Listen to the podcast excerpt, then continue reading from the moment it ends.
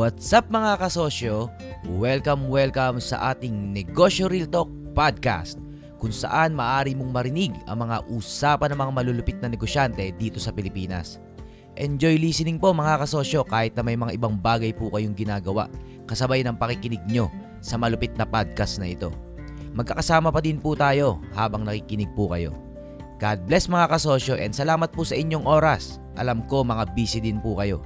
O tara, simulan na natin itong balitaktakang mabangis. Ayos!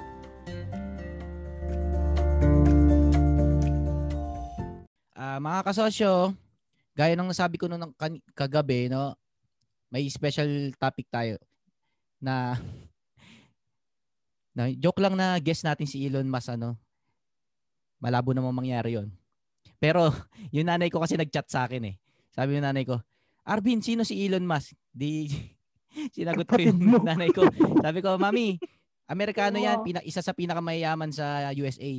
Sabi niya, aba, ay sabi niya, ah wow, buti nakuha, niyo siyang, nakuha mo siyang guess.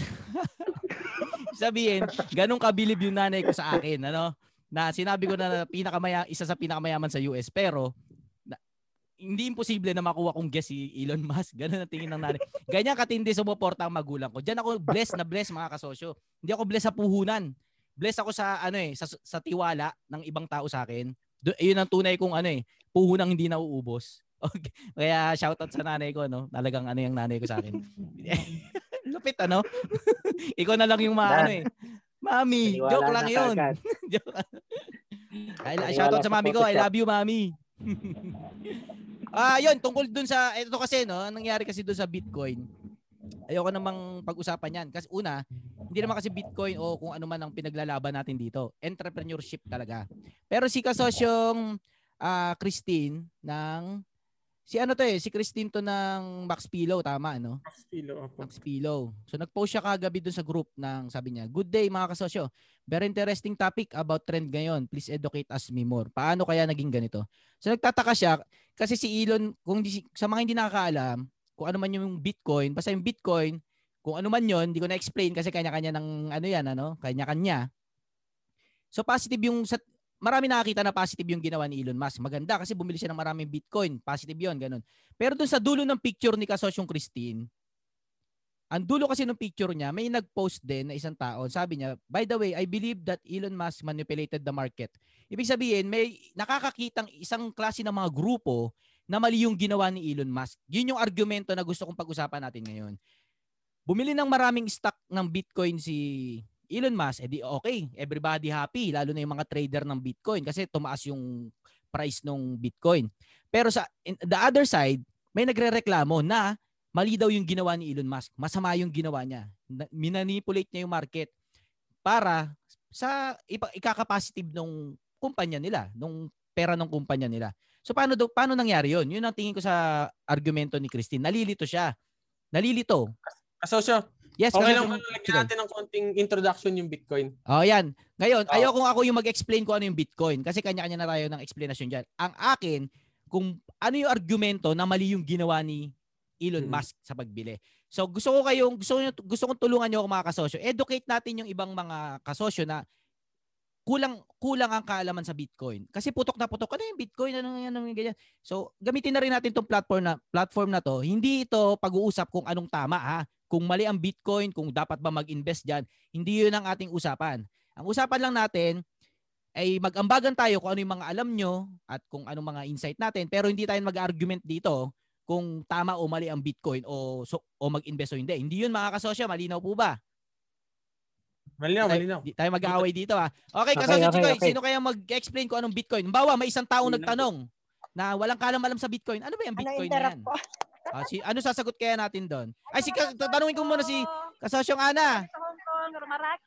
Ah, opo. Ma, Sir, sana sorry, makabenta ko ah. kayo ng madami Kasi dyan. yung isang kasosyo natin dito, yung isang kasosyo natin gusto lang ano, nakita ko siya dito sa may tulay ng Central. Busy Ah. kami, sir. Nagnenegosyo kami. Oh. Ah, God bless po sa inyo dyan. Ay, may tatanong ako sa inyong dalawa. Ang dami. Kasosyong, kasosyong Ana, may tatanong ako sa inyo. Ang dami. Oh, ano yun? Alam niyo ba yung Ano Bitcoin? yan, sir? Ano yan? Alam Ano niyo ba yung Ano Bitcoin? Alam niyo yung Yes, Bitcoin? sir. Oh, sir. Oh. Ano pagkakaintindi niyo sa. Bitcoin? Ano yan? Yung mga sa stock. Sa stock Okay. market. Ah, sige. Eh, Si Ma'am, si kasosyong isa. Si kasosyong, pangalan ni kasosyong isa. Nar- Ano na- pangalan narinig, narinig ko na sir pero parang ano yun eh, ipon din yun, parang stock market. Yung kaibigan ko ang nagre-recruit sa akin. Ah, recruit kayo. Pero Okay. sabi Ah. Ah, ayun. Oh, si, so, sagot ni kasosyong Ana. Sa kasi ni kasosyong... ako, oo. Kasi hindi ako sumali, hindi ko naman naintindihan yun sir eh. Ah, maganda, magandang ah, puntos, puntos. Kaway, kaway ka na, te. Ah, sige po, salamat po sa sagot nyo doon at yan ang pag-uusapan natin ngayon. Okay, ah, mula doon, kasosyong Chikoy, anong masasabi natin? Kung si kasosyong Ana at si kasosyong ah, kasama natin, ayun ang explanation, parang stock market. At mayroon pang nang re-recruit. Ano kaya yun? ano kaya yun? Mhm. ah, kasosyong Chikoy, ano, ah, paano natin tu- ituturo ito sa hindi nakakaalam kung anong Bitcoin? Kasosyong Chikoy. Mm, sa akin, ang pagkakaintindi ko kung ano yung Bit- Bitcoin, ang Bitcoin is parang currency yan, parang pera. Pero ang pera na to is all around the world. At walang may control ng pera na to. Mhm. So, kung nagagrasp nyo yung pera na, na pinapapalitan nyo yung US dollar to peso, parang ganun siya. However, ang Bitcoin is ah, mas mabilis yung galaw sa ngayon. Parang ang hirap din na-explain ano kasosyo. Ngayon ko lang naisip ng hirap Ah, pala sige, explain. duktungan natin. Mamaya may sasagot. Oh, Konti. naumpisahan na sa parang currency. Something ano, Ah, ang parang Ako sinasabi ni. Kasosyo Chikoy, parang dollar, Oo. parang peso, currency gaya ng explanation Yes. ko dapat dumadaloy. Ang salitang Bitcoin ay isang klase lang, lang ng currency. Halimbawa, isang klase lang ng pera, isang dollar, dollar 'yan o kaya peso 'yan o kaya ah, Japan yen 'yan. Ganun ang Bitcoin. Ang talagang pinag-uusapan natin dito, yung cryptocurrency. Crypto siya. D- digital lang. Walang hindi nababak ng ginto o kung ano mang depth o malalim na financial na 'yon. Yun ang isang argumento sa kung anong Bitcoin. Tama naman, isa tong pambili. Pambili. Pambili at pambayad. Currency. Dumadaloy. Daloy, di ba? Dapat dumadaloy. Kaya nga cryptocurrency. Pinagkaiba lang, yung mga tunay na tunay na currency, hindi naman tunay, yung usong currency tulad ng dollar o ng peso, naka-back up tayo ng mga financial institution, ng mga malalaking bangko na binabackup kung ano mang ibabackup nila. Kasi na, ang gulo na ngayon. Ginto ba nakabackup ang pera? O sa utang ba nakabackup ang pera? Hindi ko rin sigurado. Kasi sila na lang nakaka-trip na lang nila kung ano gusto nilang gawin, i-backup. Basta malalim na yon. So yun ang Bitcoin sa argumento ni Kasosyong Chikoy na isang currency. May gusto sabihin si Architect? Ka- Architect, please. Enrico, ah, sino ba? Ah, yan. Regarding sa Bitcoin yan, yan. So, nag-start na rin akong mag-aral ng Bitcoin. So, isa nga siyang cryptocurrency, gaya ng sinabi mo, ah, kasosyong uh, Arvin and Chikoy. So, diyan na kasi papunta ang mundo sa cryptocurrency. So, yan yung pagkakaintindi ko sa kanya. Na darating ang future is Bitcoin or yung, yun na yung mga pambayad natin pambili ng mga sasakyan, pambili ng mga groceries. So, mula dyan sa investment, it's part of investment. Gaya ng is parang trading platform din siya na tataas or bababa. Gaya ng ginawa ni Elon Musk. Dati is mababa lang yung Bitcoin na binili niya. So yung cryptocurrency, nung nag-invest siya ron, biglang taas. So meron ngang positive at negative uh, effect yan. So positive is tumaas talaga yung ano, yung currency ng coin na binili niya sa Pilipinas. So ang ano naman is yung iba is medyo naiwan yung ibang currency. Marami kasi pag sinabing Bitcoin may USDT, may SUM, so marami yan factor yung ano na yan. So parang yan is bumili ka ng stock or bumili ka ng cryptocurrency na i-invest mo or aantayin mo ng long term. Parang ganun yung pagkakaano ko sa sa ano. So nag-invest na rin ako ng uh, konti diyan, trinay ko na rin. So yun lang ang inaano ko is yaan ang future ng mundo. So yun na nga may share ko. Okay, Thank salamat you. doon, Architect. O mga kasosyo, baka may gusto pang iambag yung iba para Ito po, umano ang ating Si architect. kasosyong Yes, Mark Chikoy. Ramos Alday, mayroon yata gusto sabihin. Sige, kasosyo. Sige, pakinggan natin, Hello, kasosyo. naririnig po ba ako? Rinig Yes po. About po dun sa cryptocurrency na Bitcoin, sa pagkakaalam ko lang po. Siya kasi yung pinakaunang nagawang crypto. Mhm. Then, fix po yung bilang niya. Ah, Hindi po siya tulad ng currency ng bawat bansa na nadadagdagan. Kaya Mhm. nag-invest si Elon Musk doon. Nakikita niya for the future na tataas yung demand ng cryptocurrency. Then, tataas ang value ng bawat coin. Tingin ko, ganun lang naman niya nakita siguro. Kaya, ganun lang po. okay, thank you daw kasosyong Mark. Ano? Sinong gusto magtanong tungkol sa crypto? Anong ta- specific na tanong nyo? Sino gusto magtanong? Kahit wala kayong kalam-alam, basta magtanong po kayo. Try nating i ano. Sino gusto magtanong? Ako, sir. Si, sina, sina? Ako, sir. Gusto ko. Puwera Sir. si Ma'am Ana. Puwera muna si Ma'am Ana. Puwera muna si Ma'am Ana. Kung may iba, yung iba muna. Mga kasosyo, gamitin natin yung raise hand. Try lang natin. Ma'am Salamat. Ana, wait lang po ah. Hintay tayo kung wala. Pag wala, sige kayo na uli. Kasosyo, Marites. Smartphone. Taglilima lang. Ah, sino pa? Sino kabayan. ka sa Chikoy? Kasosyo, Marites Pascual, pa-unmute na lang po. Kasosyo, Audrelin, hello. Sorry, kasosyo, Audrelin. Grounded yung mic nyo po. Talaga kanina pa yung, ano, kailangan nyo po ayusin muna yung mic. Ayun po, kasosyo, Marites, sige na po. Si Marites. Ah, hindi po add ko lang po dun sa Bitcoin. Ah, sige po. Bit, ah, para dun sa hindi pa nakakaalam kasi isa para siyang um, pera nga rin siya kaya nga lang sa online siya nagagamit at hindi mo siya pwedeng makuha anywhere else unless meron kang ah, kagaya ng coins Mhm. or yung mga pwedeng makakuha ka no kasi parang code po kasi siya. So hindi siya basta-basta nabibili na kunwari punta ka ng 7-Eleven ganun meron. Hindi. Kumbaga merong mga how do you call that? Yung mga parang platform na doon ka pupunta para makabili or makakuha ka nung nung Bitcoin na yun. At saka in the future possible kasi na ayun na yung magiging form of money ng ng ng mundo kasi basically ina-accept siya all over the world.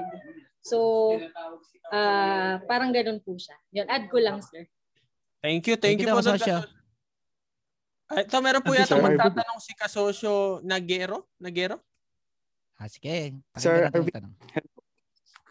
Hello, Sir Arvin. Okay. Ah, yung may input ko doon regarding sir sa sa Bitcoin, actually it's uh yun nga sabi ni sabi nga ni Sir Arvin is ah, digital currency 'yon. Yung digital currency 'yon is walang tag nito yung parang may nag may may-ari or parang nag-govern wala po wala po siya eh. Ah, hindi mo malalaman kung ah, tataas ba siya ngayon or mamaya babagsak ba siya ah, as in volatile kasi siya eh. Sobrang bilis niya in a split of seconds bigla siyang aangat na more than uh, 50,000 in a split of seconds. Yeah. Ah, wait lang po, may echo. Yan, yan. Oh, okay na Sige po. po. Ayan. Nagero. Oh, yun, yun nga po, ah sobrang bilis niya siya. Yung um since yung Bitcoin nag-start siya nung ah, 2000 I think 8 2000 ganun yung ah, yung value ng Bitcoin it's around um magkano yun parang 3,000 peso per one Bitcoin yata. Mhm. Tapos yun, um, yung kaya tumataas po yung Bitcoin sir, ah, Sir Arvin, i-share ko lang to kasi napansin ko pag may mga nangyayari doon yung for example yung mga may gulo, may gulo yung sa ibang lugar, may mga gera ganun. Ah, Yung napapansin ko is tumataas siya eh. Yung ganun. Tsaka tag nito, um, before siya pumasok dito sa sa Pilipinas, yun nga, may coins.ph, yun po yung nag-govern no? tag nito ng Bitcoin. dito sa Pilipinas, yung coins.ph, yun po siya, parang siya yung ah, bangko sentral, no? Parang bangko sentral siya, parang exchanger siya eh. Ng Bitcoin to existing natin na pera, yung peso, di ba? Sa, sa coins.ph, ah, yung Bitcoin is part of digital currency. Actually, marami siya eh. May mga XRP, may mga ano to, ah, Ethereum, ganon. Marami siya eh. Parang iba-iba yung value nun na digital currency na yun eh. yung problem lang doon, yun nga, ah, hindi mo talaga alam kung um, tataas siya or, or babagsak siya. Yung pinaka nakakatakot lang doon, for example, sa, sinasabi nila yun, tumataas nga yung yung Bitcoin yung iba bumibili. Kasi parang nangyayari doon is um, marami yung tag nito pag marami yung bumibili tumataas siya. Kaya tag nito yung merong nagkakaroon sila ng mining. Nagkakaroon sila ng mining kasi pag nagma-mine sila ng ng Bitcoin tag nito um, tumataas yung value tumataas yung value marami yung bumibili yung trading merong nagti-trading doon eh ng ng Bitcoin pero yung normally yung pagkakaalam ko ng Bitcoin is parang kwan siya talaga eh. ah ah, hindi mo alam kung nag-govern ba 'yon. Parang ah, walang decentralized kasi eh. Decentralized hindi mo alam kung ah, saan nanggaling, ganon. Kasi nag-i-start siya yung pinakamababa is yung Satoshi na value. Yung sobrang liit yun pa yung parang as Satoshi na Bitcoin siya. Yung tag nito um Kumbaga cents Pinaka- Satoshi. Yes, Satoshi. oh, yun. Oo, yun po yung pinakamababa na value. Pero tag nito normally is ah makakamine ka nun via yung, yung iba berang miner equipment, no? Na binibili like sample video card, yung parang computation siya para makakuha ka ng mining na tag nito ah, ng Bitcoin. Pag the more na tumataas yung value, parang ang hirap siya eh. Mabagal eh. Mahi, mabagal yung ah, mining mo eh. Pero pag bumaba siya, medyo mabilis yung pasok na yun eh. Yun nga yung problem doon is parang hindi mo alam kung babagsak ba or tataas siya. Kaya yung nangyayari is yung sinasabi ng iba na mag invest daw sa Bitcoin. Okay siya, kaso lang, tag nito, pag nilagay mo doon yung pera mo, kail- kailangan talaga, hayaan mo siya. Hayaan mo siya, hindi siya yung ah, sabihin mo na ah, itong itong buwan na tataas, ah, next day bababa siya. Hindi siya eh. Parang minsan na, nasubukan ko na rin yan. Nag-try ako ng tag nito, y- yung talagang ah, tinututukan ko siya um, gabi. kina- normally is tumataas siya mga around mga sabi natin mga 1 o'clock, 2 o'clock. Parang nagpupuyat ka talaga. Tapos babagsak sa bababa. Ng sample, mga early mga 4 o'clock or 5 o'clock, bababa naman siya ulit. Siyempre, pag tinitingnan mo yung graph, yung graph, ah tag nito, volatile siya eh. In split seconds, kahit na yung malaki siya ngayon, i-convert mo siya sa peso, pag sli- ah, pag swipe mo siya, na i-convert mo siya, bigla siya babagsak. Kaya pag sabi ko grabe naman yung um, tag nito yung ah, Bitcoin na yun eh. Kaya tag nito, yung may marong ah, yung mayaman, merong tag nito nalulugi din. Okay, Kasi okay. Thank you Dan Kasosyo sa Ah, yung description about sa Bitcoin. Tingnan naman po natin mga kasosyo yung ibang tungkol naman sa questions about Ah. Bitcoin. Alright? Sagutin natin yung parang ah, ang gusto kong magawa natin dito mga kasosyo, maintindihan ng mga hindi walang kakulu-kulo. Ano? Inevitable ba? Inevitable na ba? Ano bang term 'yon? Hindi na to maiwasan eh. Ay, oh. Inevitable. Ayun, kung ano man salitang 'yon, ipaki-google na lang, googleable 'yon. ano? So pag-usapan na rin Si ano- natin. Si anong? Nilinaw ko ha, hindi tayo nag-uusap sa Bitcoin para mag-invest tayo sa Bitcoin. Nag-uusap tayo doon para maintindihan ng lahat. At kanya-kanyang trip na yan kung anong gagawin nyo sa kaalaman na yon. O sige, sino pong may tanong na naguguluhan? Bukod sa ano ang Bitcoin? Bukod sa tanong na yon. Sino may tanong? Kasosyong, ay kasosyo Chikoy, please. marami Kasosyo Chikoy. nag-raise hands. Ang una nating entertain siguro si Kasosyo Louie Reguera. Sige, Kasosyo. Naka-mute ka lang. Yan, unmute mo lang. Ay, yung iba po, stay lang kayo diyan. Tapos Sorry sir, ah, kakagising lang po. Chill, Dito po ako sa UAE ngayon. Yes, Louis. Hello? Hello? Hello po. Sige lang, sige lang Kasosyo. Sige lang. Tuloy ka lang. Opo, dito po ako sa UAE. So, yung, actually, ah try ko lang din po i-explain. Actually, wala akong question. Kasi po, matagal na rin ako nag- nagbi-Bitcoin Ah. Since 2013. mm Simula nang dumating po ako dito sa UAE. Ah. So, add ko lang po, ah yun. Ah, pakita ko po sa inyo yung, kung ano, yung karamihan naman po, naman po sa atin, medyo alam na si Bitcoin. Ah, explain ko lang po furthermore. Kasi, kasi yung iba hindi mas- masyado po alam. Mm. Ah, ito po yung ano niya, yung bakit siya tumataas. Mm. Ah, yung meron po kasing ah, 21 million bitcoins na available sa market. Tapos ito po yung halving stage niya. So since 2009 po siya nag-start. ah, meron po meron pong ah, mining na tinatawag which is yung mga nagma-mine po sa computer yung yung mga GPU po. So since 2009 fif- ah, yung nare-reward ng mga mining is 50 na Bitcoin per block. So yan po. So pa hanggang sa tuma, ah, tumatagal po ah pababa ng pababa yung Bitcoin na namimina nila. So para po siyang supply and demand. So ngayon po nasa 18 nasa 8 sa 18 million na lang po yung Bitcoin. Ah, ah nasa 18 million na po yung namimina ng mga miners kaya yun po tumataas yung value ng Bitcoin. So ito po yung yung ano niya. Sa makikita Medyo po natin yun no? sa coin market cap. Tungkol sa Opo, medyo technical mining. po siya. Opo. Par- so ngayon yung iba, yung iba, yung maagang naka-adapt katulad po nung sinabi ni Sir Sir Arvin na yung para sa Facebook, yung mga ma- maagang naka-adapt ng wave, yun po yung mga yung maman sa ngayon kasi po ah ano na siya, ah, parang in demand na. Okay, kasi salamat ka marami Sir Louie. Siguro mapagtanungan ka namin pag lumali mamaya yung usapan. Ah, sige, Nabablanko sige po. pa yung iba Oh, eh. Yun lang po. Ah, sige. Ah, sige po, Louie ah. Ah, kasa- ay, shoutout muna kay Kasosyong Elmi Makalindong. Kakapapasok lang po, no? Ah, hello Welcome po, po. Kasosyong Elmi. Welcome po. Ah, okay, Kasosyong Chikoy? Medyo technical po. Okay. Thank you, thank you, Kasosyo Louie. Um, balikan natin Apo. yung technicalities mamaya. Ah. Anyway, ito, kasosyo naman si kasosyo Nansins? Nansenes? Nonsenes? Pa-unmute na lang, kasosyo. Ayan.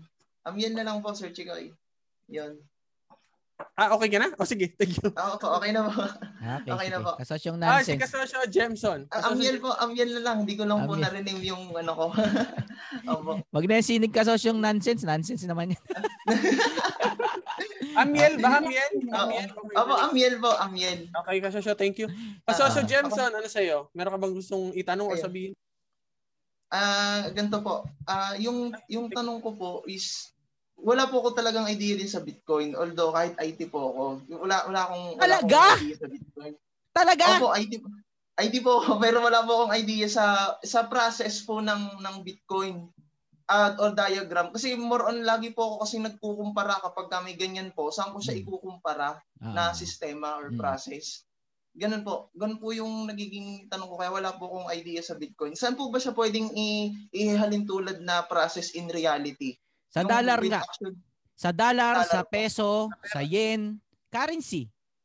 ah, currency Pera siya eh. Currency siya ng isang bansa. Ito nga lang crypto, hindi hindi bansa ang gumagawa, parang Pilipinas, 'di ba? Ginaw gumawa tayo ng peso at meron tayong bangko sentral. Ang crypto sa aking paniniwala, para rin siyang ganun kaso walang bansa. Sino ngayon ang gumagawa nung nung nung currency na 'yon? 'Di ba lahat kayang gumawa ng tayo ako nga pwedeng gumawa ng Vincoin eh. Pwede ngang Mm. sin- ka- kayang gumawa kahit sino kaso magkaka-value ba yung yung pera, yung yung currency? Paano magkaka-value 'yan?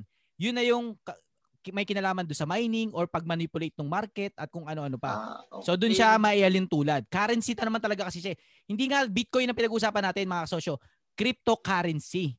Isang Ah, klase ng pera na data data backup na data siya na hindi binabackup ng bank, mga bangko sentral ng mundo. Yon ang Ah, tingin kong explanation doon. Kung sa isang IT ano, isang revealing realization. Isang IT hindi ka naiintindihan ng Bitcoin. Ano pa kaya yung hindi IT? Ito, mga kasosyo, kaya natin ito pinag-usapan, dinilinaw ko lang. It's a inevitable fact na dapat na nating pag-usapan. No? Kasi nga talagang gumagalaw na siya sa mundo. So yung kung katulad ni Amiel na isang IT pero hindi naliliwanagan, ay gawin nating valuable talaga tong ating session tungkol dito kasi napakahalaga nito. Ah, ah, kasosyo Chikoy, may iba pang question yung iba? Ah, ito po meron yata kasosyo. Lilinaw question din yan, lilinaw din. Louie, Spirit 2, kasosyo Louie. Ah, sige, kasosyo Louie. Ay, Kasosyo thank Louie, you nga po pala, Sir Arvin. Thank you po. Ah, kasosyo Amiel, ah, salamat. Sige, si Louie na wala. Kasosyo Louie. Ayan, pa-unmute na lang po. Nakamute pa po kayo. Na nagsasalita na siya. Ayan, okay na. Yes, hello. Ayan, si Yes, kasosyo ah. Louie, kasama natin ulit. Magandang hapon Yes, po. good afternoon. Oh, nakikinig ako. Apa, apa. Um, pinawisan Ah. ako ng husto. Hindi ko talaga siya maintindihan. Ah. Kaya lang, ah, let's ano, ilagay natin ng konti sa context. Kasi um, nag-aaral ako ng konting finance. Mhm, mhm. Ano ang relasyon niya dun sa currency? Mhm. Yung pera natin, yung dollars, um, peso, gan. Kasi ang ano ang ah, currency, yung tunay nating pera is um, noon backup ng ginto. Ngayon they say na backup daw ng credit. Aha. Nung unang-unang panahon kasi it's re, ano real gold, di ba, ang ibini ah, Mhm. pinambibili.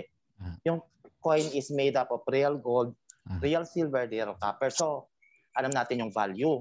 Mhm. Ngayon, pagdating dito sa um, cryptocurrency, no, sa Bitcoin yung tinatawag, walang nakakaintindi kung saan tulad kanina sinabi minimina, unlike nung gold, meron tayong bundok or kuweba na miminahan Mhm. physically.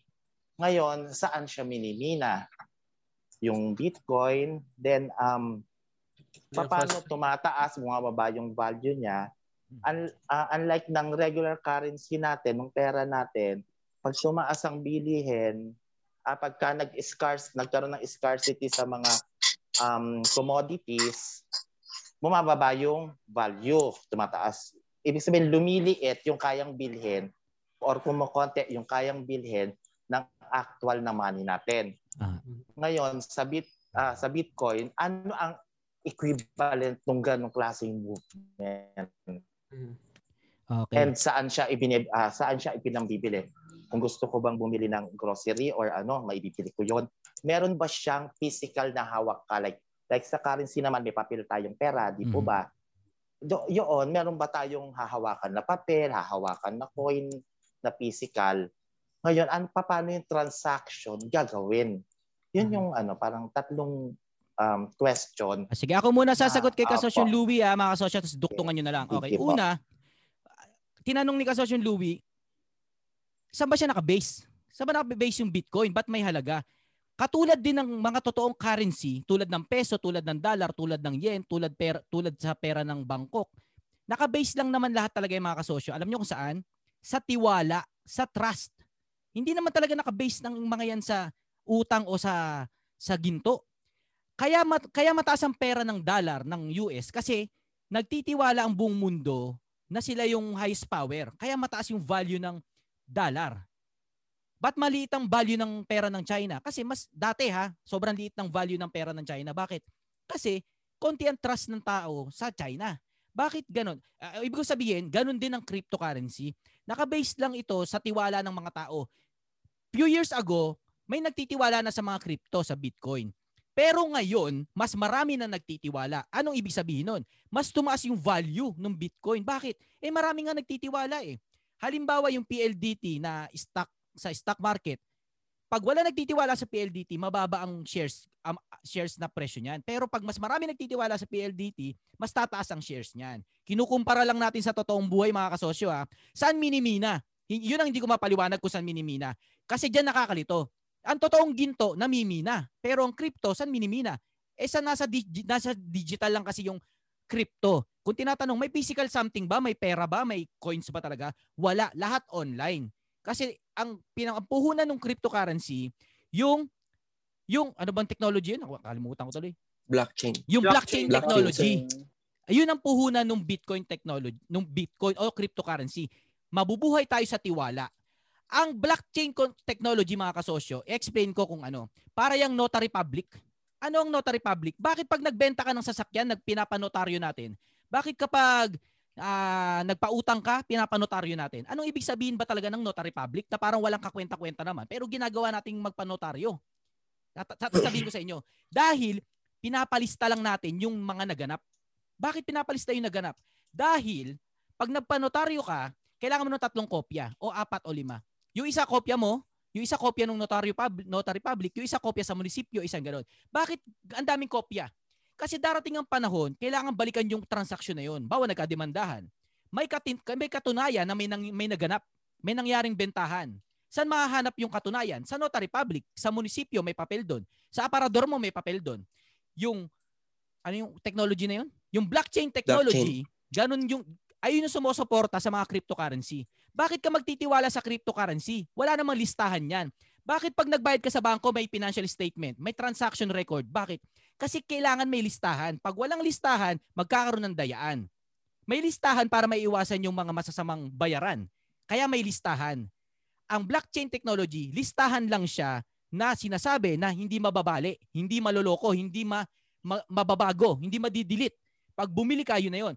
Yung trust factor ng cryptocurrency naka-base sa technology na blockchain technology na pag-explain ko, kwentuang inuman lang, isa tong notary public na online na naka-base sa maraming server kaya hindi ma-manipulate yung yung nangyaring transaksyon. Case in point, nagbayad ako kay Kasoson Chikoy ng 100 million. Pag nagbayad ako ng crypto sa kanya, naka-record 'yon sa sa technology sa server ng ng blockchain.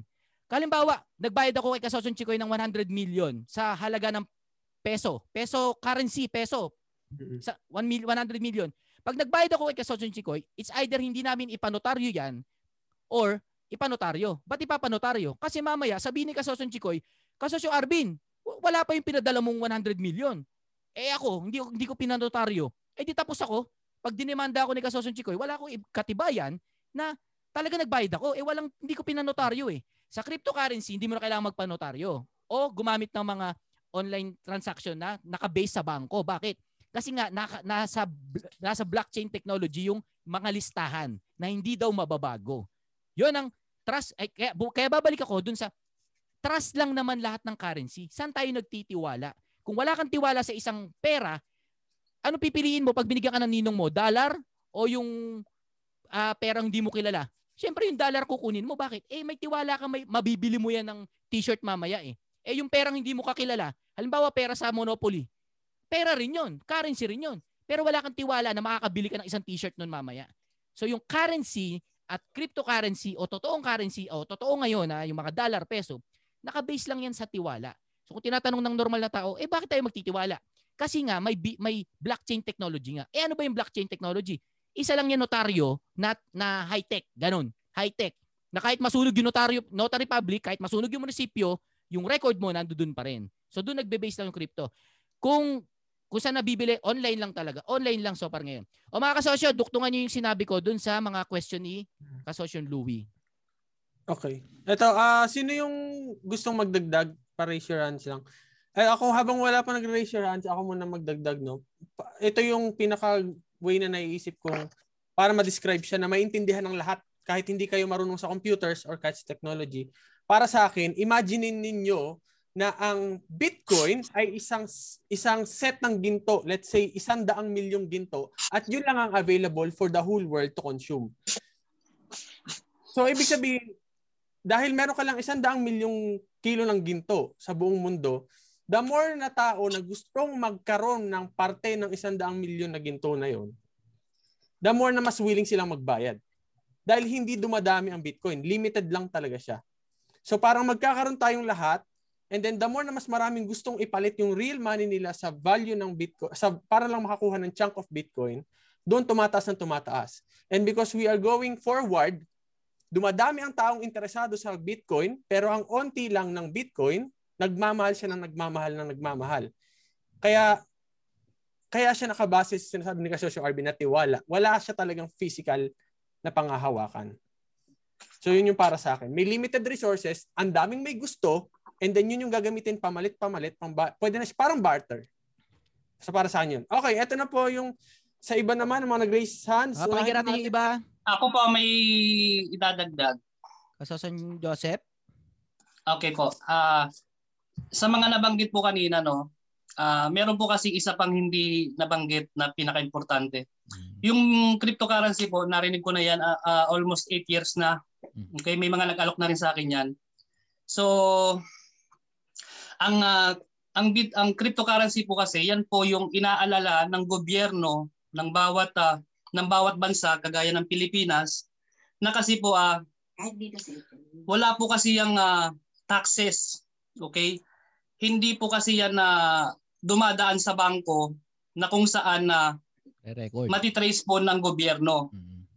Ito rin po yung paraan in the future na kung saan magbabayad ka ng kahit ano, mamimili ka online, mamimili ka sa negosyo ng uh, kung anong man gusto mo. So ito po talaga yung future currency po ng uh, o pera ng isang bansa na kung saan uh, hindi kontrolado ng gobyerno dahil wala po itong Uh, hindi po ito dumadaan mismo sa gobyerno o sa bangko ng mga bawat bansa. Kaya wala po itong taxes. So yun po. Thank you, okay, salamat doon kasosyong uh, ano no. Ibig sabihin ni kasosyong Joseph, unregulated yung currency. Ano yung regulated na currency? Yung dumadaan sa malalaking bangko sentral ng mundo. Ano yung bangko sentral ng mundo? Ito yung nag ayoko magsabi ng masamang salita, pero ito yung nagre-regulate ng pera. Bakit rin regulate ang pera? Dahil hindi pwedeng maging sobra-sobrang dami ng pera sa isang lugar. Katulad ng sinasabi ni Kasoson Chikoy, yung supply and demand. kailangan limited lang yung pera. Bak- bakit limited lang yung pera? Kasi pag dumami ng dumami yung pera, yung argumento na ba't hindi tayo mag-print ng maraming ng maraming maraming pera para mabayaran Baka natin suso, yung utang natin. Ay, sorry. Baka nakalimutan mo. Ay, sorry. Bakit hindi natin, ba't di tayo mag-print ng maraming maraming pera sa Pilipinas para mabayaran yung utang? Hindi pwede. Dahil may inflation na tinatawag. Pag marami yung supply ng pera, bumababa yung value. Yun yung inflation naman. Ah, bakit yung Bitcoin hindi pwedeng dumami na dumami? Kasi pag dumami, bababa yung value. So yung mga bangko sentral ng Pilip ng mundo, bakit mundo sinasabi ko? Kasi may bangko sentral ng Pilipinas, may bangko sentral ng Amerika, may bangko sentral ng Japan. Kada currency may bangko sentral. Yung bangko sentral na yan, may boss pa yan. Sino yung boss na yon? Ay bahala na kayo mag, mag-research kung sino yung boss ng boss ng boss. Kaya natatakot yung boss ng boss ng boss ng mga bangko sentral kasi hindi na nga nila regulated yung perang umiikot sa mundo. Sabi ko nga sa inyo, ang pera, currency yan. Pinaiikot. Ang tunay na yaman, nasa pag-ikot. Yung mga bangko alam yun. Pag hindi dumadaan sa kanila yung ikot ng pera o ng currency, wala silang negosyo. Kaya takot yung mga establishment, ay yung mga naka mga regula- regulating bodies sa cryptocurrency kasi unregulated eh. Eh bakit kahit unregulated nagtitiwala yung mga tao? Eh ewan natin. Kasi nagtitiwala eh. Dati konti nagtitiwala, ngayon ang dami na. Ba't nagtiwala ng madami? Kasi nga bumili pa si Elon Musk ng maraming maraming Bitcoin. Eh di mas marami nagtiwala, mas konti yung supply, mas tumataas yung value. Ah, yun yung sinabi naman ni Kasoson Joseph, yung tungkol sa argumento na reg- unregulated yung Bitcoin at yung mga dollar regulated. Pero ano siya? Feature na kasosyo. Feature ng Bitcoin. Oh, feature ng Bitcoin. Bakit bakit gusto ng mga tao, ang founder kasi ng cryptocurrency o ng Bitcoin o ng blockchain technology, si Satoshi Nakamoto, na hindi pa nagpapakilala kung sino. Ba't di siya nagpapakilala? Kasi kung kilala siya, tagpos siya. Patay na siya ngayon, sigurado. Kasi mababangis yung boss ng boss ng boss ng mga bangko. Mababangis talaga yon. Kaya hindi nagpakilala yung founder ng bit ng cryptocurrency. Kasi magkalabang kasi yung regulated sa unregulated. Yun lang sinasabi ni Kasoson Joseph. Kapag hindi dumaan sa bangko yan, tapos ang negosyo ng mga bangko. Kaya hindi nila sinusuportahan. Pero yung mga tao naman galit sa mga regulated regulation. Bakit galit yung mga tao sa mga ano, sa mga bangko? Kasi kada bayad mo may kaltas. Kada kada kuha mo, kada deposit mo, kada withdraw mo, may kaltas. Bakit may kaltas? Kasi may fee sa bangko. May bayad sa bangko. Bakit may bayad sa bangko? Eh yun yung business ng bangko eh. Kaya may fee sa bangko. Bakit gusto ng tao yung Bitcoin ngayon, yung crypto? Kasi nga yung sinasabi ni Kasoson Joseph, yung argumento na walang tax, walang hindi naman talaga tax, walang fee, walang transaction fee. Magkano magpadala mula sa GCash papunta sa BPI na bank account? O baliktad, magkano? Sino sasagot? 15 pesos. 15. Ha? 15 pesos. Bakit kada padala mo ng bayad by 15? Eh sa ang dami-daming bayad, eh di ang daming 15 pesos noon. Eh di ba, di ba business?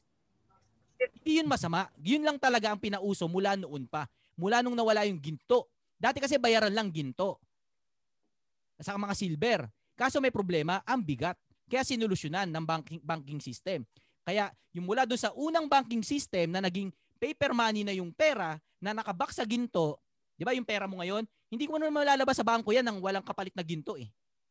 Ayun yung bangko dati. O ito ginto ko, akin na yung pera. Para pag pumunta ako sa kabilang baryo, magaang lang yung bit-bit ko. Ang, ba- ang business ng bangko, yung tunay na ginto, pinauutang nila yun ng sampung beses. May business sa bangko. Business talaga ang bangko. Kaya pag kaya competition ng bangko ang ang cryptocurrency. Kasi kalaban eh. Alam niyo naman pag may kalaban ka, nagpa-price war kayo. 'Di ba? Naintindihan natin 'yon. Yun din ang yun ang pinaglalaban ng regulated na, na pera at saka unregulated na currency na pera, itong Bitcoin. Ayun lang yung argumento ni Kasosyong Joseph, pinaliwanag ko lang sa ano sa aking pagkakaintindi rin. Unregulated versus regulated na klase ng pera. Ah, next, Kasosyong Chikoy. Ah, next natin si Kasosyo Echo. Pakinggan natin, meron siyang gustong sabihin. Ah, Kasosyong Echo. Bakit kung unregulated yung pera, bakit nagtitiwala yung tao? Eh hindi nga mapapaliwanag eh. Kasi nga tiwala lang naman talaga.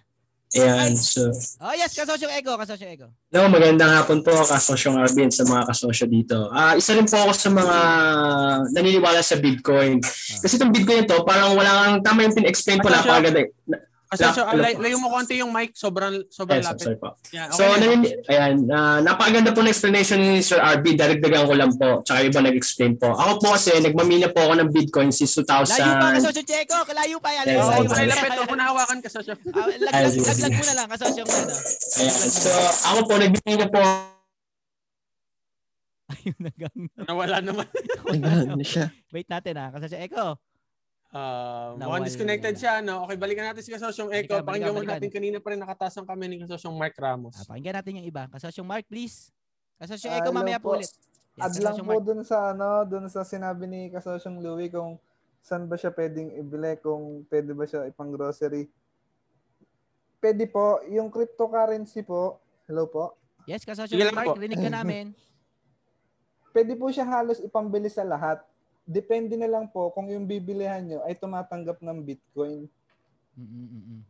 Ganun lang po. Sa Pilipinas po, hindi po, hindi pa siya ganong ginagamit. Pero sa ibang bansa, tulad sa US, parang ano na rin po siya, Google Pay or Line Pay na i-exchange mo yung currency mong dollars kapalit amount of Bitcoin, then yun yung ipantatransact mo. Ganun lang po. Ah, thank you daw, Kasosyong Mark ha. Thank Kasosyo you. Chikoy, sino pa pang gusto Ah, mag-ambag? next natin si Kasosyo Audrelyn Florano. Kung okay na po yung mic, sige lang po. Yes, Kasosyong Audrelyn. Ayan, ayos na, ayos na. Ayos na po, sir. maayos yan. pa, pasensya na po. Um, Sir Arvin, Apa. magandang hapon po. Afternoon. Sir Chikoy.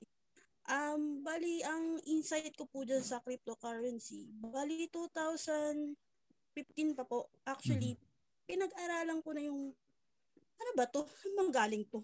Parang ganun. Kaya ako na, napunta dito sa, actually, meron po ako konti.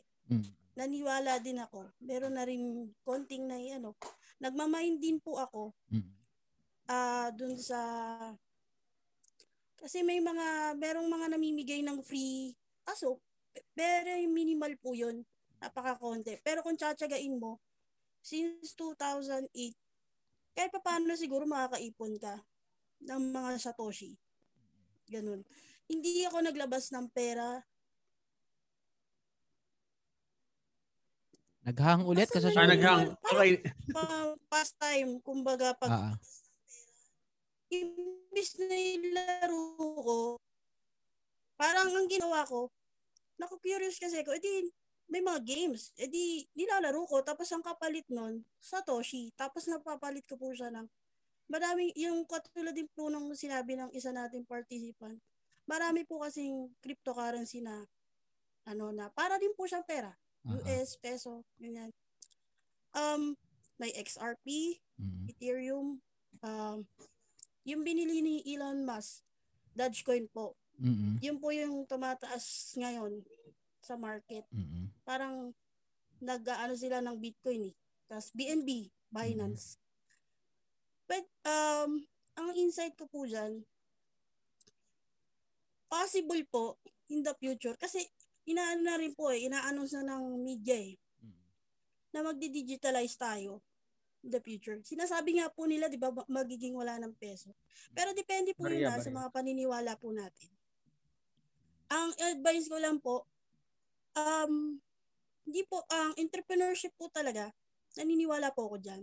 Yan po talaga ang pinaka, pinaniniwalaan ko sa lahat na mag-aangat sa atin. Pero hindi rin po masama na may, say- kumbaga, um, meron ka ring isa pang pinaniniwalaan para makasabay ka. Para hindi ka maiwan. Ang ito lang maaano ko sa cryptocurrency ngayon, pag-aralan nyo. Pag-aralan natin. Hindi mo naman kailangan mag-ano agad ng pera. Free time mo, kung gusto mo maglaro. Merong mga apps dyan, mag-research ka. 2015 pa yata ako nag-ano. Ah, may mga ano na na mga namimigay sila kasi nga gusto makilala yung crypto eh. Tapos ito ngayon nga, sobrang taas. Ang prediction 20 20 sinasabi ko lang po ah para meron po tayong ano background kung sakasakali. Kasi nakita ko po yung paggalaw. Simula dun sa yung mga nag ah, ano po, nagki-crypto, alam po nila to. May ah, medyo alam nila naiintindihan nila siguro po. Pero yung sa mga wala po, try po natin kahit ano, pag-aralan po natin. Kasi kung ito talaga yung medyo mag-aano sa atin, po pwede. Kasi walang nagre-regulate eh. Mm. Ang gobyerno po kasi, tulad ni si Chatma, Mm. siya kasi po yung nagsabi na kahit ang US, madaming greedy sa gobyerno eh. Hindi natin alam. Mm. Ang tao ngayon, kagaya niya pandemic, kailangan lang natin maging ready sa lahat ng panahon. Yun lang yung maano ko. Pag-aralan natin lahat. Okay, salamat doon kasosyong Audrey, salamat po. ah. Duktong ko naman sa sinabi ni kasosyong Od- Audrey, Audrelyn, eh yung binanggit niya na naniniwala pa rin siya sa entrepreneurship. Okay, pagduktungin na natin yung realidad na yun. Ang entrepreneurship, isa entrepreneurship. Ang cryptocurrency ay cryptocurrency. Hindi yan pinaglalaban kung ano mas maganda. Bakit hindi? Ang entrepreneurship is creating something from nothing. Yun ang entrepreneurship. Ha? Ang cryptocurrency, basically, pambayad. So kung nag-create ka ng something from nothing para magka, magkapera rin, eh syempre kailangan ng pambayad at pambili. At ito yung cryptocurrency. Hindi to debate kung mag-entrepreneur ba ako o magki-cryptocurrency ako. Hindi ganoon mga kasosyo ha, malinaw po ba? Tama yun, Okay, sir. doon. Ayan, medyo nagkakaintindihan na tayo. Ah, sinasabi ni kasosyong Adeline, subukan nga naman. Bumi kumuha, parang bumili ka ng dollar.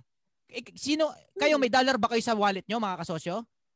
Meron ba kahit piso, kahit konti, 1 dollar meron? Meron, sin- meron. ang sinasabi ni kasosyong Ederin, kung wala kayong 1 dollar sa wallet nyo, bumili kayo, ay kumuha kayo ng dollar. Sa kayo bibili ng dollar? Sa bangko, makakabili kayo ng dollar. Ang sinasabi ni kasosyong eh, eh, Oderlin, bumili rin kayo ng Bitcoin kahit konti. Maglagay kayo sa wallet nyo. Sang wallet? Sa digital wallet nyo. San yun? Eh, basta sa digital wallet nyo. Basta bumili kayo ng Mag-research crypto. na po tayo. Oh, yun yung sinasabi ni kasosyong Audrelin. Hindi ka hindi ka magbi-Bitcoin, ano, hindi ka magki-crypto para diyan ka yumaman. Tayo dito magki-crypto tayo kasi para lang mapaghandaan kung ano mang mangyari sa future. Pero hindi para ipusta pus- ipusta lahat. Katulad nung nangyayaring hype ngayon na tumataas. Ibang labanan na yon. Hindi na entrepreneurship yon. Anong tawag doon? Trading yon. Isa, buy and sell ka ng currency.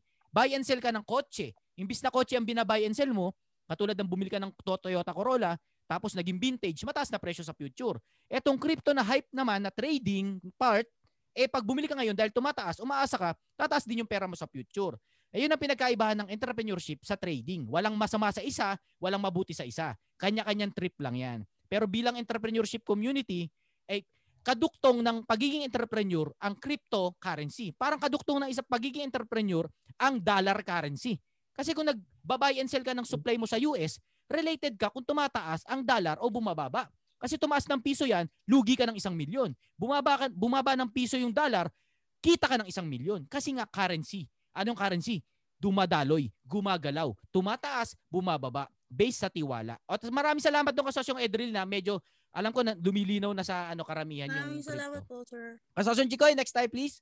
Ay ano, Oh, ano, next na natin, entertain natin yung question yung mga kanina pa naka ah, taas yung kamay. Yung mga, ito pala kasosyo, no, i- i-brought up ko lang. Yes, Medyo hindi tayo masyado nag-uulit ng same person na ano.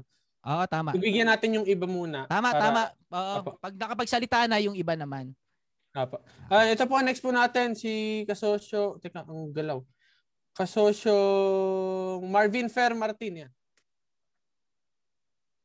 Ah, kasosyo, Ah, si Marvin, si Marvin, Yeah. yes.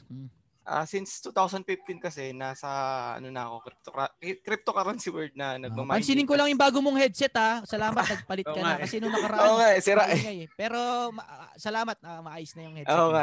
Sige Marvin, Tapos, oh, ah, ka bali, ah, halos lahat naman may input, may input na na malupit na sa cryptocurrency. So yun, yun nagmamine ako before. Hmm. Tapos natuto rin ako mag-trading, mag-trading sa cryptocurrency, Hmm. which is same siya ng US dollar. I can say, may kukumpara mo talaga siya sa USD.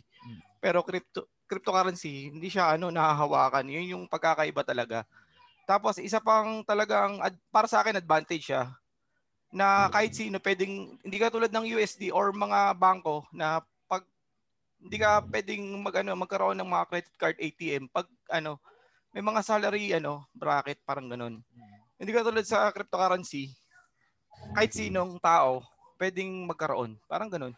Hindi siya katulad ng bangko na may middleman tapos parang may ano ka lang may mga certain na requirements ka para makakuha ng mga ganito, ng mga mga ganun. Hindi ka tulad sa cryptocurrency, equal, na kahit sino pwede. Yun lang may input ko. Halos lahat Ah, salamat do kasosyong Marvin ha. Duktungan na duktungan ko rin 'yon.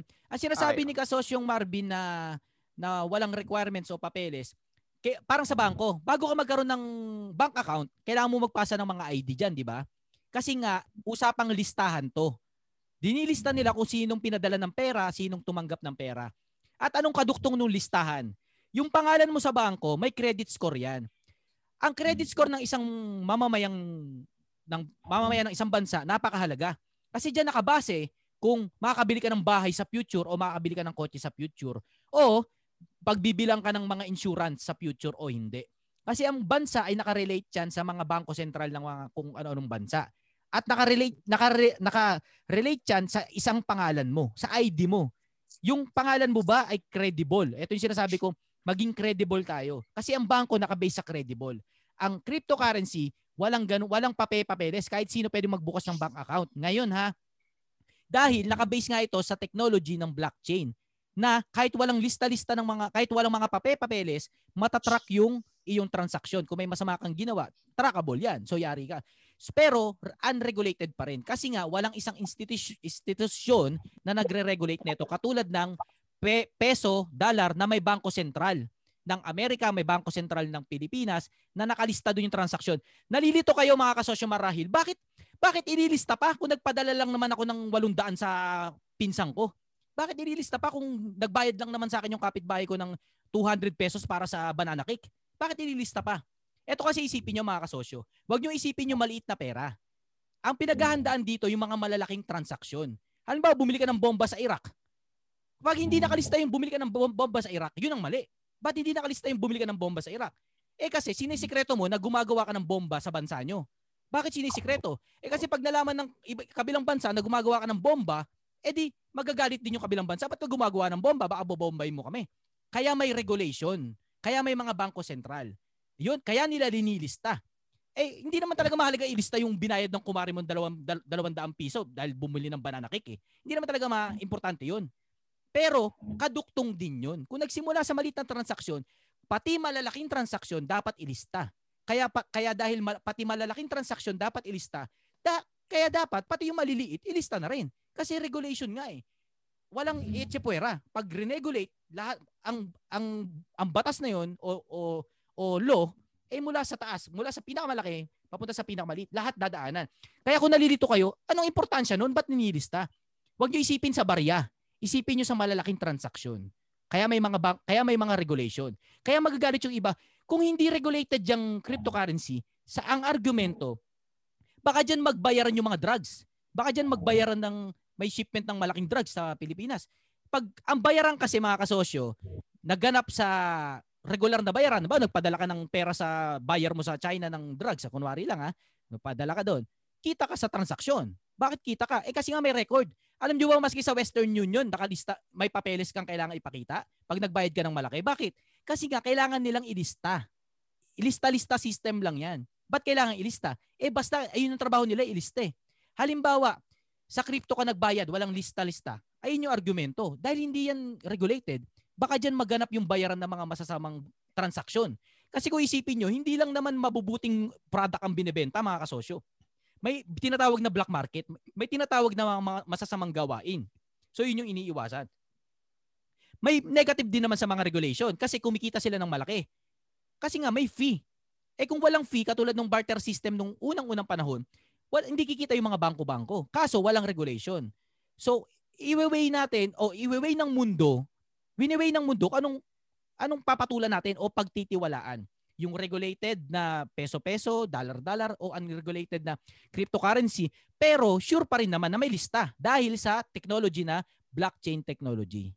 Uh, mga kasosyo, yun lang, dinuktungan ko lang yung may mga papeles versus sa walang papeles na pag-open ng account. Uh, medyo nalilinawan na. May- Lumilinaw pag kinukumpara sa totoong buhay eh, sa bangko. Yung pinagkaiba. Sir Arvin. Yes, ayan na si. Echo. Hello, sorry ah. Yeah, ex, ex, ex, ex, ex, Ayan, malakas na po. Ay, share ko lang po experience ko, Sir Arvin. Echo mo nagbebenta ka ng bomba eh. Ano pangalan mo? Sir Arvin, magandang naman po. Ayan. Pahinaan. Hinaan mo na lang boses mo, hinaan mo boses mo. Ah, sige po. Ayan, so Arvin, share ko na experience ko. No, for, Ang lakas talaga eh. Lakas na rin. Bulang lang, Ayan, bulang ayan, lang. ayan. Ayan, ayan. Okay na po. Bulong. Ayan, Bulong ayan. lang Okay po, bulong lang. Bulong lang. Okay na po.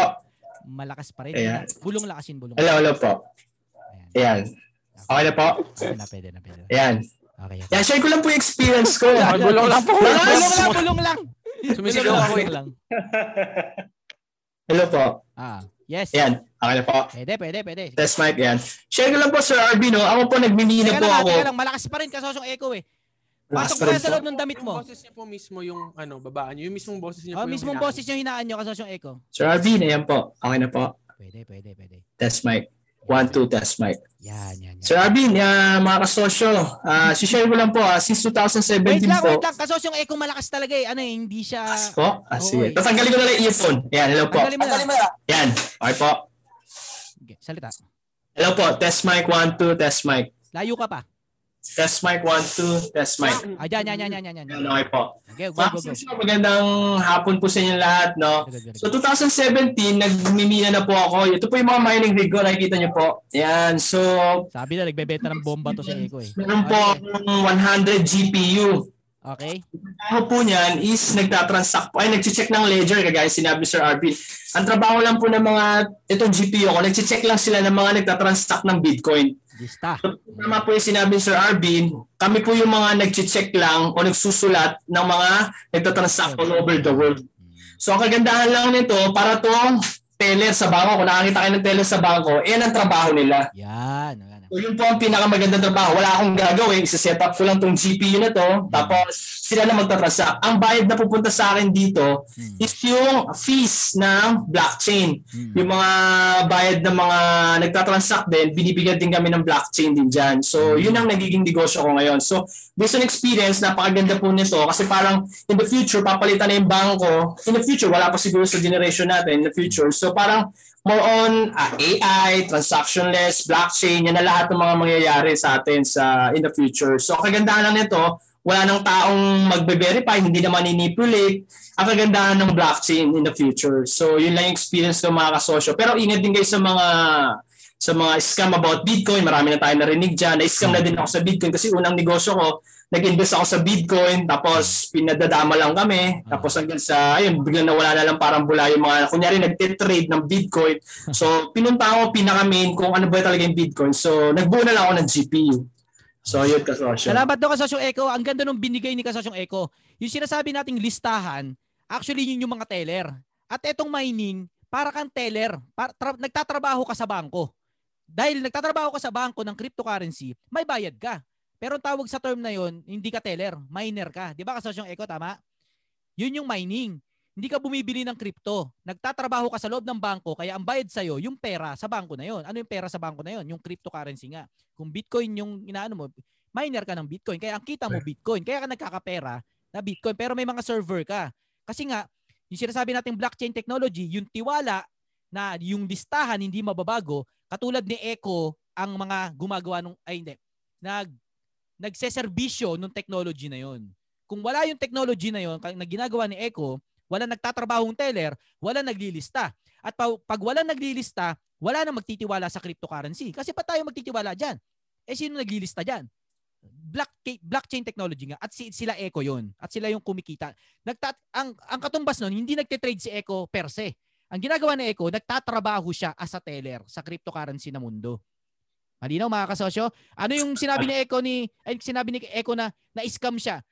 Kasi sa lahat naman ng sikat o hype, ginagawa gina, nagagawa ng scammer yan eh. Halimbawa, sikat yung Shomai dati. So, papa, maglalabasan yung mga company na mag-invest daw kayo dun sa Shomai company nila, pero ang dating, dama-dama lang. Wala talagang negosyong Shomai. Budol lang yun. Ang totoong kitaan sa recruitment-recruitment. Yun yung masama, yun yung pyramiding. Umuso yung umuso yung mga kung ano-ano pang mga ini-scam. Dumating din sa Bitcoin. Ginamit yung Bitcoin para maka-encourage ng mga investor dahil daw ang business nila is mga trader sila o kaya miner sila ng Bitcoin. Ikaw naman walang alam, may pera ka, utuin ka na magbigay ka ng pera dito sa amin at kaming bahala magpalaki ng pera mo. Kasi trader kami, kasi miner kami. Pero walang totoong ganong negosyo ngayon. Ang negosyo nila, lokohin ka at pag nakuha yung pera mo, wala na sila. O kaya pakitain ka sa simula para mag-invite ka pa rin. So saan kumikita yung mga ganong klaseng negosyo? sa, sa investment mo na ibabayad dun sa mga unang nag-invite sa'yo at ikaw naman mag-invite ka rin ng ibang mauuto at doon talaga kumikita. Hindi talaga sa Bitcoin. Walang masama sa Bitcoin. Ang masama, yung ginamit yung Bitcoin o cryptocurrency para mapa- makapanloko ng ibang tao sa modelo ng pyramiding at ng recruitment na budol-budol nga lang. Yan yung galit tayo, yung budolpreneurship, di ba? Sinasabi na mag-invest ka dito, kikita tayo. Pero wala talagang ganong negosyo. Ang negosyo nila, lokohin ka para makapanloko ka rin ng iba para dumami pa yung maloloko at kumita kayo lahat. Pero sa isang pitek, pag mayaman na sila, wala na. Babay na sa, wala, wala, babay na sa lahat. Wala talagang tunay na negosyo. Kaya yung Bitcoin ginagamit. Kahit sino mag, pwede maggawa ng Bitcoin, kahit tayo, pwede tayong gumawa ng Vincoin. Pero, hindi ko gagawin yun. Ba't ko gagawin yun? Kasi nga, ang prinsipyo natin, kada piso nyo sa inyo, kada piso nyo inegosyo nyo. So, bahala na kayo magdesisyon kung ilalagay nyo yung pera nyo sa tunay na bit, tunay na crypto, pero wag na wag lamang sa sinasabi ni Echo na isang entity o isang kumpanya na nagpapakilala na trader sila o miner sila at ibigay yung pera sa kanila at silang bahala magpalaki. Yun yung mga scam. Hindi ko sinasabing lahat kasi may mga legit din naman na, na money manager. Kasi sa stock market ganun din naman eh. Parang mutual fund yan. Yan. Ang mutual fund, magbibigay ka ng pera sa mutual fund kasi may money manager dyan. Sila mag invest sa stock market kung saan magandang ilagay daw yung pera nyo para kumita. Pero kapalit nun, may fee sila. May bayad yung manager at saka yung mutual fund companies. O, okay lang naman yun kung ayaw mong mag-isip kung sa ilalagay yung pera mo. Pero ganun din sa Bitcoin. Meron din mga mutual fund na company. Ang masama, itong mga nagpapanggap na mutual fund company sa cryptocurrency na bigay mo yung pera mo sa kanila at sila nang bahala. Ito yung mga pyramiding scheme yung tirahan. Katulad nung sinabi ni kasosyong anak kasama ni kasosyong Ana kanina, di ba sinabi, in-invite sila na mag-invest sa Bitcoin, tapos magre-recruit pa daw sila? O yun yun. Ginamit yung Bitcoin para makapangloko na mag-invest yung ibang tao at mang-recruit ng ibang tao para kumita rin sila. Pero totoo, wala talagang hindi talaga sila kumikita sa Bitcoin. Kumikita sila sa pag-invest ng ibang taong walang alam at saka sa pagre-recruit ng iba pang mga walang alam. Ang ending, marami kang kagalit sa future. Oh, yun yung ano eh, ano ni Echo. Isa siyang miner at naloko rin siya dati, ginamit ang Bitcoin. So sinasabi ng iba, ay, scam yung Bitcoin. Hindi naman talaga scam yung Bitcoin. Ginamit lang yung Bitcoin para makapang-scam. Ay, scam yung mga show my cart na yan. Scam yan. Hindi naman talaga scam yung show my cart. Ang scam, yung ginamit yung show my cart para makapang-scam. Scam ba yung ano na yan? Yung mga lumalabas na mga bagong franchising franchising na yan? Hindi naman talaga scam yung franchising per se. Ang scam yung ginamit yung franchising system para makapanloko ng ibang tao ginamit, ah basta alam niyo na tinutukoy ko mga kasosyo. So may dalawang mukha ang Bitcoin. Sa lahat naman eh, hindi lang Bitcoin ha, sa lahat. May dalawang mukha lagi ang katotohanan. Isang ginagamit sa panloloko at isang ginagamit para i-improve ang buhay mo. O mamili na lang kayo kung saan kayo maniniwala. Kasi pares maganda eh. Pares maganda yung sinasabi. Pares kikita, pares mamomotivate ka, pares ma-inspire ka, pares may, may kumita na, pares may yumaman na, pero bahala ka na magdesisyon kung magpapauto ka ba dun sa nagpapakita ng mga kung ano-ano versus dun sa talagang pinapakita ang katotohanan. Etong pinagkakwentuhan natin dito, hindi kung atin kayo ng ibang Bitcoin seminar na pag-uusapan, isa lang ang argumento. Maganda ang Bitcoin. Kasi sa dulo, hihingan kayo ng pera para mag-invest sa Bitcoin. 'Di ba? In-encourage natin dito na ay hindi mag-Bitcoin kayo mga kasosyo. Ah, uh, bumili kayo katulad ng sinabi ni kasosyong Adreline kanina. Totoo naman yung payo na 'yon. Yun din ang pinapayo ko. Pero ang kasamaan sa ibang Bitcoin seminar o cryptocurrency seminar, sa ending, doon kayo mag invest sa kanila. Parang kung ako nagpatawag nito o mag-usap tayo sa Bitcoin, sa dulo ng usapan natin, na naniwala kayo na maganda ang Bitcoin at kikita kayo dito, pero sa dulo, akin na pera nyo lahat at ako magmamanage ng pera nyo para sa Bitcoin. Yun ang bawal para sa akin. Yun ang hindi dapat. Kayo mismo ang bumili ng Bitcoin. Kasi pwede naman eh. Paano kayo bibili ng Bitcoin talaga na kayo na hindi kayo dadaan sa parang mutual fund ng cryptocurrency o ng mga money manager. Kasi dun may lokohan na nagaganap eh. eh may, mariresearch niya kung pa, how to buy directly. Yung talagang parang sa stock market, hindi ka dumaan ng mutual fund, hindi ka dumaan ng mga money manager na mga kumpanya. Ikaw mismo ang bumili sa stock market. Yun ang tunay na laban sa stock market. Pag merong middleman sa gitna, doon ka maaring maloko kasi magbibigay ka ng bultong pere. At yun ang ninilinaw natin na kahit na napag-usapan natin, ah maganda pala Bitcoin wag nyo pa rin ibibigay ang pera nyo sa isang entity o tao na magpapanggap na tutulungan kayo na palakihin yung pera nyo. Kasi gaya ng pinapayo ko, kayo mismo magpaikot ng pera nyo. Hindi yung dinagay nyo sa isang tao, o isang entity o sa isang kumpanya at sila magpaikot. Eh, mas marami pa kayong kikitain pag kayo natuto eh. Maloko man kayo sa simula, sure ako, wag lang kayo hinto, mapipigure out nyo rin yun. Same principle ng entrepreneurship. Ang hindi entrepreneur, yung binigay nyo yung pera nyo sa isang tao na nagpapanggap na entrepreneur. Yun ang mali sa atin. O, ma- nagkakalinaw ba na tayo doon mga kasosyo? Kung, ang ganda nung sinabi ni, ano, yung tungkol sa mining. Kung ano yung mining. Kasi kanina nalilito tayo. Ano ba yung mining, mining na yan? Ayos, kasosyong uh, Chikoy. Sino okay, pa gusto magsalita? Po, mm. Next po tayo, katawagin natin si kasosyong Melchizedek Tindungan. Hello sa iyo, kasosyo. Magandang hapon. Tama, tama ba yung pronunciation ko sa pangalan? Melchizedek. Melchizedek. Melchizedek Tindugan. Okay, yes, kasosyong Marge Goblik. Okay. Uh, ano, uh, yung sasabihin ko Mel, sana... Kasosyong Mel, kasosyong Mel. Uh, yung sasabihin ko sana, insight ko about sa sa Bitcoin, halos sinabi niyo na lahat eh. Kasi Ay, okay ang, lang kahit maulit. Ah. Halos wala na halos wala na ako masabi pero yung experience ko na lang. Yan, Ikwento yan, yan. ko na lang yung sa experience ko. Kasi ang sa Bitcoin, actually, hindi naman ako interesado sa kung lalaki siya o liliit siya. Bumibili ako ng Bitcoin kasi may binibili ako gamit ang Bitcoin sa ibang bansa mm-hmm. o sa ibang tao. So parang ko talaga siya as money, as pera talaga na pang trade. Mangyari, okay. biglang lumalaki yung purchasing power ko ng Bitcoin. Hanggang mm-hmm. hindi ko na siya ginamit na pambili kasi tumataas yung value. Ibig sabihin, meron talagang gamit yung Bitcoin. Basta alam mo kung paano gamitin. Hindi ka may scam, hindi ka maloloko. Basta alam mo kung, kung paano mo siya gamitin. So sa akin, uh, ano eh, uh, parang yung 1,000 pesos ko naging 5,000 bigla eh. So parang ngayon ayaw ko na siya gamitin kasi tingin ko tataas pa siya. At saka, di ba, ang Bitcoin limited lang sa sa 21 million. Meron akong parang graph na ganito, kung nakikita nyo lang uh, meron lang maximum na 21 million na Bitcoin. Tapos ngayon nasa 18 million lang yung Bitcoin na meron tayo ngayon. Ngayon mula doon sa 1, unlimited na yan. Infinity na yan. Ang ibig sabihin nun, kahit ilang, kahit bumili ka ngayon, kahit magka, magkaroon ng Bitcoin lahat ng tao, walang problema. Hanggang may nagtitrade, lalaki ng lalaki ang value ng Bitcoin. So, yun lang po, sir.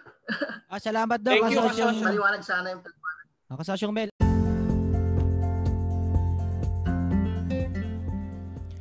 Isang umaatikabong balik-taktakan na naman ang napakinggan mo mga kasosyo. Salamat po sa halos isang oras na pagsasama natin sa podcast episode na ito. Kung nabiting ka pa mga kasosyo ay maaari mo pang mapakinggan ang karugtong neto sa iba pa nating mga episodes. Have a great day mga kasosyo and trabahong malupit po tayo. Kung nagustuhan nyo to mga kasosyo ay please wag pong kalimutan na i-rate ng 5 stars at i-review ang ating Negosyo Real Talk Podcast. Malaking bagay po yan para sa akin. Muli, huwag nating kalimutan na ang tagumpay ay galing kay Lord Jan. Kaya tuwing tayo magtatagumpay, ibalik natin sa taas ang glory. I love you mga kasosyo and God loves you. Trabaho malupet, bawal tamad. Galingan pa natin mga kasosyo and let's change the world!